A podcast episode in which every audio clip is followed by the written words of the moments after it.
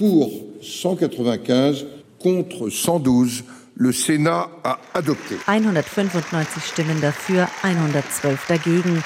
Der Senat hat das Gesetz angenommen, verkündete dessen Präsident Gérard Larcher in der vergangenen Nacht. Die rechtsbürgerlichen Les Républicains, die schon lange für eine Erhöhung des Renteneintrittsalters sind, hatten zum Schluss an die 200 Änderungsanträge zurückgezogen, um die Abstimmung zu beschleunigen. Die Konservativen haben im Senat die Mehrheit. Bruno Retailleau, Fraktionschef von Les Républicains, ist zufrieden. Wir wollten handeln und wir wollten diese Reform. Es ist unsere Reform, denn wir haben sie abgeändert. Es ist unser Gesetzestext, den wir jetzt beschlossen haben. Tatsächlich haben die Konservativen im Senat mehrere Änderungen an dem neuen Gesetz zur Rente angebracht, dessen Kern aber, die Erhöhung des Rentenalters von 62 auf 64 Jahre, bleibt unverändert. Die linke Opposition ist enttäuscht. Raymond Poncet-Monge, Senatorin der Grünen. Euh, Dieses Gesetz ist eine soziale Katastrophe. Die Folgen werden schrecklich sein. Die Regierung wiederum ist erleichtert über diesen Teilsieg.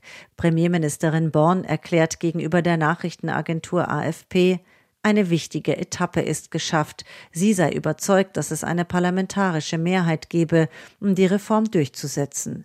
Arbeitsminister Olivier Dussopt richtet den Blick nach vorn. Im Senat haben wir mit allen Fraktionen zusammengearbeitet, die das wollten. Wir werden weiter diskutieren mit einem Ziel, dass wir eine Mehrheit in beiden Parlamentskammern bekommen. Am Mittwoch soll ein Vermittlungsausschuss von Mitgliedern aus beiden Parlamentskammern zusammenkommen.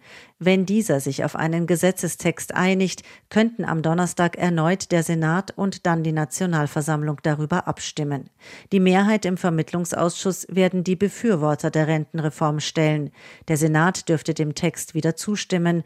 In der Nationalversammlung aber, wo die Regierung keine absolute Mehrheit hat, sieht das anders aus. Auch hier bräuchte die Regierung die Stimmen der Republikaner.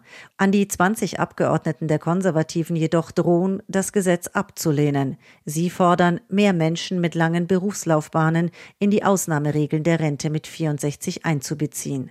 Die Regierung ringt um jede Stimme. Sie kann die Reform zwar mit Hilfe des speziellen Verfassungsartikels 49.3 auch ohne Parlamentsabstimmung per Verordnung durchsetzen, dann aber droht ihr ein Misstrauensvotum der Opposition. Oder die Reform ist zwar per Verordnung beschlossen, aber die Legitimität der Regierung schwer beschädigt. Patrick Caner, Fraktionsvorsitzender der Sozialisten im Senat, kontert den Optimismus der Premierministerin. Elisabeth Born redet es sich schön, aber in der Nationalversammlung wird es für die Regierung russisches Roulette oder die dicke Bertha. Das heißt, die Regierung wendet den Verfassungsartikel 49.3 an.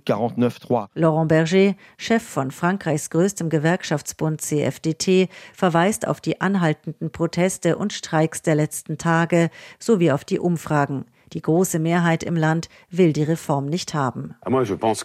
Bei so vielen Menschen, die dagegen sind, kann die Regierung nicht den parlamentarischen Prozess übergehen und einen demokratischen Mangel schaffen, indem sie den Artikel 49.3 anwendet. Das wäre extrem gefährlich. Die Demonstrationen könnten in Wut umschlagen, warnt Berger. Für Mittwoch rufen die Gewerkschaften wieder zu Protesten auf.